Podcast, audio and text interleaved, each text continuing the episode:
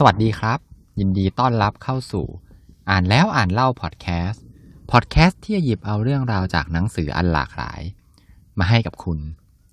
ใน EP นี้นะครับก็จะเป็นหนังสือเกี่ยวกับการเลี้ยงลูกอีกแล้วครับ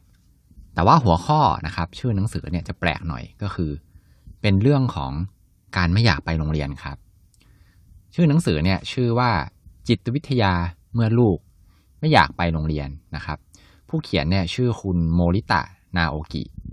เป็นนักจิตวิทยานะครับ แล้วก็ทำงานอยู่ที่โรงเรียนประถมนะฮะแล้วก็โรงเรียนมัธยม หนังสือเล่มนี้ครับ เป็นหนังสือเล่มเล็ก ๆ เลยนะฮะของสำนักพิมพ์วีเลิน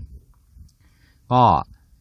ต้องบอกก่อนว่าจริง ๆ แล้วผมไปหาซื้อหนังสือเล่มนี้มาเนี่ยครับ เพราะว่าตัวลูกผมเองเนี่ยครับ ก็ตอนนี้อยู่ชั้นอนุบาลหนึ่งละแรก ๆ เนี่ยก็ชอบไปโรงเรียนมากเลยครับ เร้องอยากจะไปนะฮะแต่ว่าพอไปเรียนได้สักเดือนหนึ่งเนี่ยอยู่ๆก็ ไม่อยากไปโรงเรียนขึ้นมาซะอย่างนั้นนะครับ ก็เลยก็เลยสนใจหนังสือเล่มนี้ขึ้นมาครับ เนื้อหาของหนังสือเล่มนี้ครับ หลักๆ เลยเนี่ยเขาก็จะพูดถึงปัญหาครับของเด็กที่ไม่อยากไปโรงเรียนของที่โรงเรียนในญี่ปุ่นครับ ก็หลังจากอ่านก็ต้องบอกเลยครับว่า โอ้โห ปัญหานี้เป็นปัญหาที่หนักมากๆเลยนะครับ ที่ประเทศญี่ปุ่นเนี่ยคือเป็นหนักกว่าที่ประเทศไทยน่าจะเยอะมากนะครับเขาเนี่ยพูดกันถึงขนาดว่า บางคนเนี่ยครับพอไม่อยากไปโรงเรียนเนี่ยตั้งแต่ประถมมัธยมนะครับ แล้วก็กลายเป็นแบบ น่าจะเคยเห็นในพวกการ์ตูนญี่ปุ่นนะครับ เป็นคนที่ไม่ยอมออกจากห้องแล้วก็ไม่อยากจะไปไหนเนี่ย ที่เขาจะมีชื่อเรียกเฉพาะว่าฮิโคโดโมรินะครับ เรียกอีกแบบหนึ่งก็คือเป็นพวกที่แบบพยายามที่จะแยกตัวเนี่ยออกมาจากสังคมนะครับ อันนี้คือขั้นสุดนะฮะผู้เขียนเนี่ยเขาก็บอกว่าเขาเนี่ยหลังจากที่ ทำเกี่ยวกับเรื่องของเป็นที่ปรึกษาจิตวิทยานะครับ กับเด็กเนี่ยแล้วก็ปัญหาเรื่องของการไม่ยอมไปโรงเรียนเนี่ยครับเขาก็ได้ค้นพบ 3 เคล็ดลับนะครับ ที่เขาเนี่ยทดลองใช้มาแล้ว 6 ปีแล้วก็ได้ผลนะครับ ซึ่งเคล็ดลับเนี่ยใช้เวลาแค่ 3 นาทีต่อวันเท่านั้นเองครับ ก็ในส่วนของบทนำนะครับ ผู้เขียนเขาก็เล่าว่าเขาก็แนะนำนะครับว่า การรอเนี่ย รอให้แบบสักวันหนึ่งเด็กอยากไปโรงเรียนเองเนี่ยมันเป็นการเสียเวลาโดยใช่เหตุ ฉะนั้นเนี่ยไม่ควรที่จะรอนะครับ บางทีเนี่ยการรอเนี่ยเกิดขึ้น เพราะว่าการที่เด็กอยู่บ้านนะครับ ไม่ได้ออกไปเกะกะเกเรที่ไหนเนี่ยผู้ปกครองเนี่ยก็อาจจะรู้สึกอุ่นใจนะครับ แล้วก็เลยทำให้เป็นการนิ่งนอนใจนะฮะเด็กบางคนเนี่ยเป็นอาการนี้ครับไม่อยากไปโรงเรียนเนี่ยตอนประถมนะครับ แล้ว พออยู่ดีๆครับ ก็ยอมไปขึ้นมา แต่ว่าพอโตขึ้นมาไปอยู่ในช่วงมัธยมเนี่ยก็ไม่ยอมไปโรงเรียนอีกนะครับ อันนี้ก็อย่างที่บอกว่ามันเป็นเรื่องของที่ประเทศญี่ปุ่นนะครับอ่านแล้วก็คิดว่าประเทศญี่ปุ่นเนี่ยปัญหาเนี้ยน่าจะหนักกว่าที่ที่ประเทศไทยเยอะมากเลยครับ ผู้เขียนก็พูดถึงว่าสาเหตุเรื่องของการไม่ยอมไปโรงเรียนเนี่ยครับ มันเป็นเพราะว่าจิตใจเนี่ยขาดสารอาหาร จิตใจเนี่ยก็ต้องการสารอาหารไปบำรุงเหมือนกันไม่ต่างจากร่างกายเลย แต่อาหารของจิตใจครับมันคือสิ่งที่เรียกว่าผู้เขียนนะครับ เขาใช้คำว่าน้ำแห่งความมั่นใจนะครับ เปรียบเทียบให้ฟังก็คือเหมือนกับว่าจิตใจของเด็กเนี่ย มีแก้วน้ำเปล่าๆอยู่หนึ่งใบนะครับ ขนาดใหญ่เล็กเนี่ยต่างกันไปนะครับ น้ำในแก้วนะครับ ก็คือความมั่นใจนั่นเองนะฮะเด็กเนี่ยเขาจะมีการใช้น้ำแห่งความมั่นใจเนี่ยครับไปเรื่อยๆนะครับ ในระหว่างที่มีการดำเนินกิจกรรม ระหว่างวันนะครับ จะมากจะน้อยก็แล้วแต่กิจกรรมนะครับ อันนี้ก็คือผู้เขียนเขาเปรียบเทียบนะครับ การเติมน้ำลงไปในแก้วเนี่ยครับ มันก็คือเติมด้วยความรักครับ จากพ่อแม่แล้วก็คนใกล้ชิดนะครับ หรือว่าอาจจะเป็นการยอมรับจากคนรอบข้างก็ด้วยนะครับ ทีนี้การที่เด็กบางคนโดนรังแกเนี่ยครับ มันก็เลยเป็นกิจกรรมที่ทำให้ใช้น้ำแห่งความมั่นใจเนี่ยมาก หรือว่าพูดอีกในหนึ่งก็คือทำให้น้ำในแก้วเนี่ยครับมันพร่องไปเร็วนะครับ พอเป็นแบบนี้ครับ เด็กที่มีแก้วน้ำขนาดเล็กเนี่ย ก็จะเริ่มมีปัญหาแก้วน้ำเล็กเนี่ยก็เหมือนกับขนาดของความจุของความมั่นใจเนี่ยน้อยนะครับ ทีนี้ครับเนื้อหาหลักเลยของหนังสือเล่มนี้ครับ ผู้เขียนเนี่ยเขาก็ได้พูดถึงว่าเขาเนี่ยไปค้นพบ 3 เคล็ดลับครับที่จะช่วยให้เด็กเนี่ยยอมกลับไปโรงเรียนอีกครั้งหนึ่งนะครับ มีอะไรบ้างเดี๋ยวเราไปดูกันนะครับ เคล็ดลับที่ 1 เลยครับก็คือ ผลิตน้ำแห่งความมั่นใจนะครับ วิธีการที่จะผลิตน้ำแห่งความมั่นใจขึ้นมาเนี่ยครับ ก็คือการมองหาข้อดีครับ หรือว่ามองหาแหล่งน้ำเนี่ยในตัวเด็กนะฮะอันนี้เนี่ยก็จะว่ายากก็ยากนะครับ จะว่าง่ายก็ง่ายนะครับ ก็คือให้พยายามหาข้อดีนะครับ หรือว่าหาจุดขายของลูกของคุณเองนะครับ ไม่ว่าเรื่องนั้นเนี่ยจะเป็นเรื่องเล็กขนาดไหนก็ตามนะครับ ยิ่งเด็กเล็กเนี่ยนะครับ เราก็จะต้องยิ่งพยายามหาข้อดีนะครับ ผู้เขียนก็ยกตัวอย่างครับ เช่น บางทีเนี่ยอาจจะมองได้ว่าเด็กคนนี้เป็นคนใจดีก็ได้นะครับ หรือว่าแค่เด็กช่วยถือของเนี่ยก็ถือว่าเป็นข้อดีแล้วนะครับ เป็นการหาแหล่งน้ำในตัวเด็กนะครับ เล็กน้อยขนาดไหนก็ได้นะครับ อย่างที่บอกไปแล้ว และที่สำคัญครับ การทำเคล็ดลับเนี่ยครับยิ่งคุณพ่อคุณแม่นะครับ สังเกตลูกเท่าไหร่นะครับ คุณพ่อคุณแม่เนี่ยก็จะยิ่งเห็นข้อดีในตัวลูกมากขึ้นเท่านั้นด้วยนะครับ ถัดมาเคล็ดลับที่ 2 ครับ ก็คือเรื่องของการชมนะครับ ข้อนี้ก็จะต่าอ่าจะต่อจากการหาข้อดีในข้อแรกนะครับ เคล็ดลับเนี่ยครับก็ไม่ยากอีกเช่นกันนะครับ ก็คือให้ชมนะครับ ข้อดีที่หามาได้จากเคล็ดลับที่1เนี่ยนะครับ ให้พยายามหาแล้วก็ชมให้ได้ 3 ข้อต่อ 1 วันนะครับ เปรียบเทียบในการชมเนี่ยครับ ครั้งหนึ่งเนี่ยก็ชมไม่เกิน 20 วินาทีหรอกครับ 3 ครั้งเนี่ยก็ ใช้เวลาแค่ 1 นาทีเท่านั้นเองนะครับ ต่อวัน ระหว่างที่ชมนะครับ สิ่งสำคัญก็คือ ให้ใส่ความรักนะครับ แล้วก็ความพิเศษลงไปด้วยนะครับ ความพิเศษก็คือเหมือนกับให้เขาเนี่ยรู้สึกว่าเขาเนี่ยเป็นคนพิเศษนะครับ เมื่อคุณเนี่ยชมบ่อยๆ แล้วเนี่ย ตัวคุณครับก็จะดุลูกน้อยลงไปเองนะครับ อันนี้น่าสนใจมากนะครับ การชมเนี่ยครับเป็นการเพิ่มความมั่นใจนะครับ ก็คือเมื่อกี้เนี้ยข้อแรกเราหาแหล่งน้ำแล้วใช่ไหมครับ ข้อ2เนี่ยครับมันเป็นการเติมน้ำนั้นนะครับ ที่คุณหาเจอเนี่ยลงไปในแก้วของเด็กครับผม แล้วก็อย่าลืมนะครับว่าอันนี้เนี่ยเวลาชมครับ ต้องนึกอยู่ในใจเสมอด้วยว่าให้ชมในฐานะว่าเราเนี่ยเป็นพ่อแม่ที่มีความสุขที่สุดในโลกเลยนะครับ ก็คือเหมือนกับแบบให้ชมอย่าง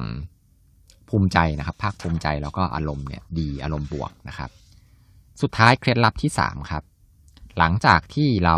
หาข้อดีของลูกแล้วนะครับ หาแหล่งน้ำแล้วนะครับ ชมแล้วเป็นการเติมน้ำในแก้วแล้วนะครับ สุดท้ายครับเคล็ดลับที่ 3 ก็คือ ให้จดบันทึกในสิ่งที่เห็นลงไปด้วยนะครับ ก็คือเป็นการจดบันทึกของการชมเนี่ยทุกวันนะครับ วันหนึ่งชม 3 ครั้งใช่ไหมครับ ก็จดลงไปในสมุดโน้ตอันนี้นะครับ เคล็ดลับนะครับของข้อนี้ก็คือให้ชมทันทีเลยที่เด็กเนี่ยแสดงข้อดีหรือว่าทำดีนะครับ แล้วเมื่อกี้เนี่ยเราใช้เวลาในการชม 3 ครั้งครั้งละครั้งละ20 วิแล้วใช่ไหมครับ อีก 2 นาทีที่เหลือนะครับที่เราบอกว่าใช้เคล็ดลับเนี่ยวันละแค่ 3 นาที อีก 2 นาทีเนี่ยครับเอามาใช้ในการจดบันทึกครับ ก็จะเท่ากับว่าเราเนี่ยใช้เวลาเพียงแค่ 3 นาทีต่อวันเท่านั้นเองนะครับ ในเคสเนี่ยครับเรื่องของการใช้เคล็ดลับ 3 เคล็ดลับเนี่ยครับผู้เขียนเนี่ยบอกว่าในบางคนเนี่ย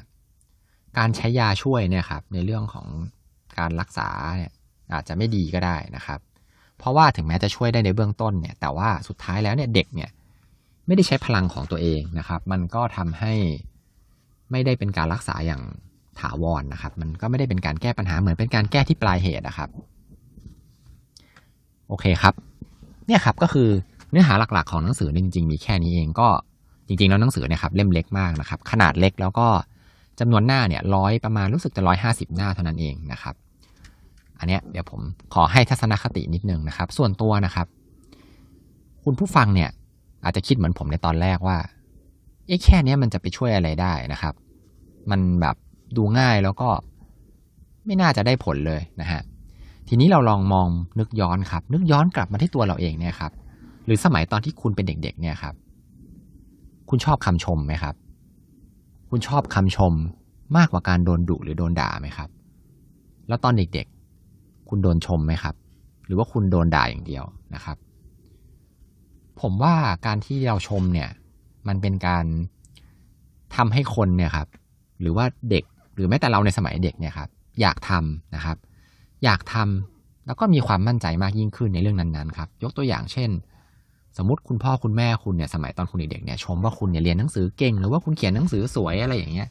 หรือแม้แต่คุณวาดรูปสวยอะครับ ผมเชื่อว่าตัวคุณในสมัยเด็กเนี่ย ก็น่าจะอยากทำก็เหมือนกันกับลูกของคุณเหมือนกันครับ อันนี้ครับก็หลังจากที่มาพิจารณาดูแล้วเนี่ยครับ ส่วนตัวผมคิดว่าวิธีการนี้มันน่าจะเวิร์กนะครับ แล้วก็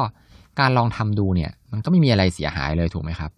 การชมลูกก็ไม่น่าจะเป็นเรื่องเสียหายอะไรนะครับ เราไม่จะเป็นจะต้องพยายาม หาจุดบกพร่องของลูกแล้วก็ด่าลูกหรือว่า สอนลูกว่าลูกตลอดเวลาก็ได้นะครับ ผมคิดว่าแบบ ถ้าเป็นตัวผมเองแล้วโดนจับเหมือนมันเหมือนโดนจับผิดตลอดเวลาครับ ผมก็คงอึดอัด แล้วก็ไม่ได้อยากจะทำเท่าไหร่นะครับ การที่เราเป็นคนชมเก่งเนี่ย มันก็น่าจะดีกว่าการเป็นคนขี้บ่นตั้งเยอะนะครับ ผมคิดว่าแบบ จริง ๆ แล้วเทคนิคเนี้ยเอาไปใช้กับ คนที่อยู่รอบๆตัวเราก็ได้นะครับ ไม่ว่าจะเป็นแฟนเป็นสามีภรรยา พ่อแม่อะไรพวกเนี้ยครับ มันก็น่าจะเวิร์กเหมือนกันนะครับ ทีนี้กลับมาที่หนังสือครับ ครึ่งเล่มหลังเนี่ย เป็นการแชร์ประสบการณ์นะครับของผู้เขียนนะครับ ว่าเขาก็จะมีเคสที่แบบเด็กที่แบบไม่ยอมไปโรงเรียนเลยหนักๆอะไรพวกนี้ครับ ก็ผมจะขอสรุปเนื้อหาเลยแล้วกัน ก็คือเขาก็พูดว่าแบบปัญหาบางปัญหาเนี่ยมันก็เกิดจากการที่เด็กเนี่ยโดนเพื่อนแกล้งนะครับ ถึงแม้ว่าที่โรงเรียนเนี่ยจะให้การช่วยเหลือนะครับ หรือว่าให้คุณครูเนี่ยมาช่วยแต่สุดท้ายอะครับ เด็กที่โดนแกล้งอะครับ ปัญหามันก็จะกลับมาเกิดอีกครับ วิธีการแก้ที่สุด ที่ดีที่สุดนะครับ ที่ผู้เขียนเขาแนะนำก็คือการชมนะครับ แล้วการชมมันจะดียังไงนะครับ ผู้เขียนเนี่ยเขาบอกว่า เด็กที่ถูกแกล้งเนี่ยครับ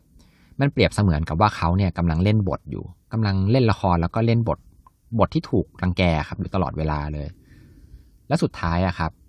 พอน้ำแห่งความมั่นใจมันเหือดแห้งไปจนหมดนะครับเขาก็เลยอยู่บ้านครับ อยู่บ้านตลอดแล้วก็เลิกไปโรงเรียนนะครับ ทีนี้บทเนี่ยครับ มันก็จะถูกส่งต่อไปให้เด็กคนอื่นครับ วิธีการแก้ไขนะครับ ที่ผู้เขียนแนะนำก็คือ ให้เราเนี่ยเติมน้ำแห่งความมั่นใจลงไปในจิตใจของเขาครับ ให้แข็งแกร่งนะครับ เหมือนกับให้เขาเนี่ยมีความมั่นใจในตัวเองเพิ่มขึ้น พอมีความมั่นใจในตัวเองเพิ่มขึ้นแล้วเนี่ยครับ ถึงแม้จะโดนรังแกเนี่ย เด็กคนนั้นนะครับ ก็จะเลิกแสดงปฏิกิริยาที่อีกฝั่งหนึ่งเนี่ยคาดหวังนะครับ พอปฏิกิริยา reaction มันเปลี่ยนไปเนี่ย คนที่แกล้งครับเขาก็จะรู้สึกไม่สนุกและสุดท้ายก็จะเลิกไปเองครับ ทีนี้มีเคสอันหนึ่งที่น่าสนใจมากนะครับ คุณนักจิตวิทยาคนนี้ผู้เขียนนะครับเขายกเคสเนี้ยขึ้นมาว่าแบบมีเด็กบางคนนะครับ ที่ประสาทสัมผัสในการฟังเนี่ยไวมากๆนะครับ เด็กเล็กนะครับพอเขาไปเจอครูประจำชั้นที่แบบเป็นคนที่เสียงดังนะครับ แล้วก็มีเสียงสูงเนี่ยเขาก็ไม่ค่อยชอบครับ แต่ว่าเขาว่ายังอธิบายไม่ได้นะครับ ผู้เขียนเนี่ยเขาก็เลยบอกว่า เขาไปขอให้คุณครูเนี่ยพูดเสียงเบาลงนะครับ พอพูดเสียงเบาลงปุ๊บเนี่ยหลังจากนั้นมาเด็กก็ยอมไปโรงเรียนเลยนะครับ ก็เป็นเคสที่น่าสนใจเหมือนกันนะครับสำหรับเด็กเล็กนะฮะโอเคนะครับ ทีนี้นอกจากสามเคล็ดลับนะครับ ที่พูดไปแล้วเนี่ยนะครับ ผู้เขียนเนี่ยเขาบอกว่าสามเคล็ดลับเนี้ยนะครับ นอกจากการจะช่วยเรื่องของเด็กไม่ไปโรงเรียนแล้วเนี่ย มันยังช่วยสามารถที่จะแก้ปัญหาอื่นๆของเด็กได้ด้วยครับ โดยเฉพาะเด็กที่พฤติกรรมเนี่ยออกนอกลู่นอกทางนะครับ ก็เป็นเรื่องของการชมนะครับ ซึ่งจริงๆ ในหนังสือเลี้ยงลูกเล่มอื่นเนี่ยเขาก็มีพูดถึงเรื่องนี้ด้วยเหมือนกันนะครับ เรื่องของการชมเนี่ยว่าแบบเป็นสิ่งที่ควรทำนะครับ อันเนี้ยก็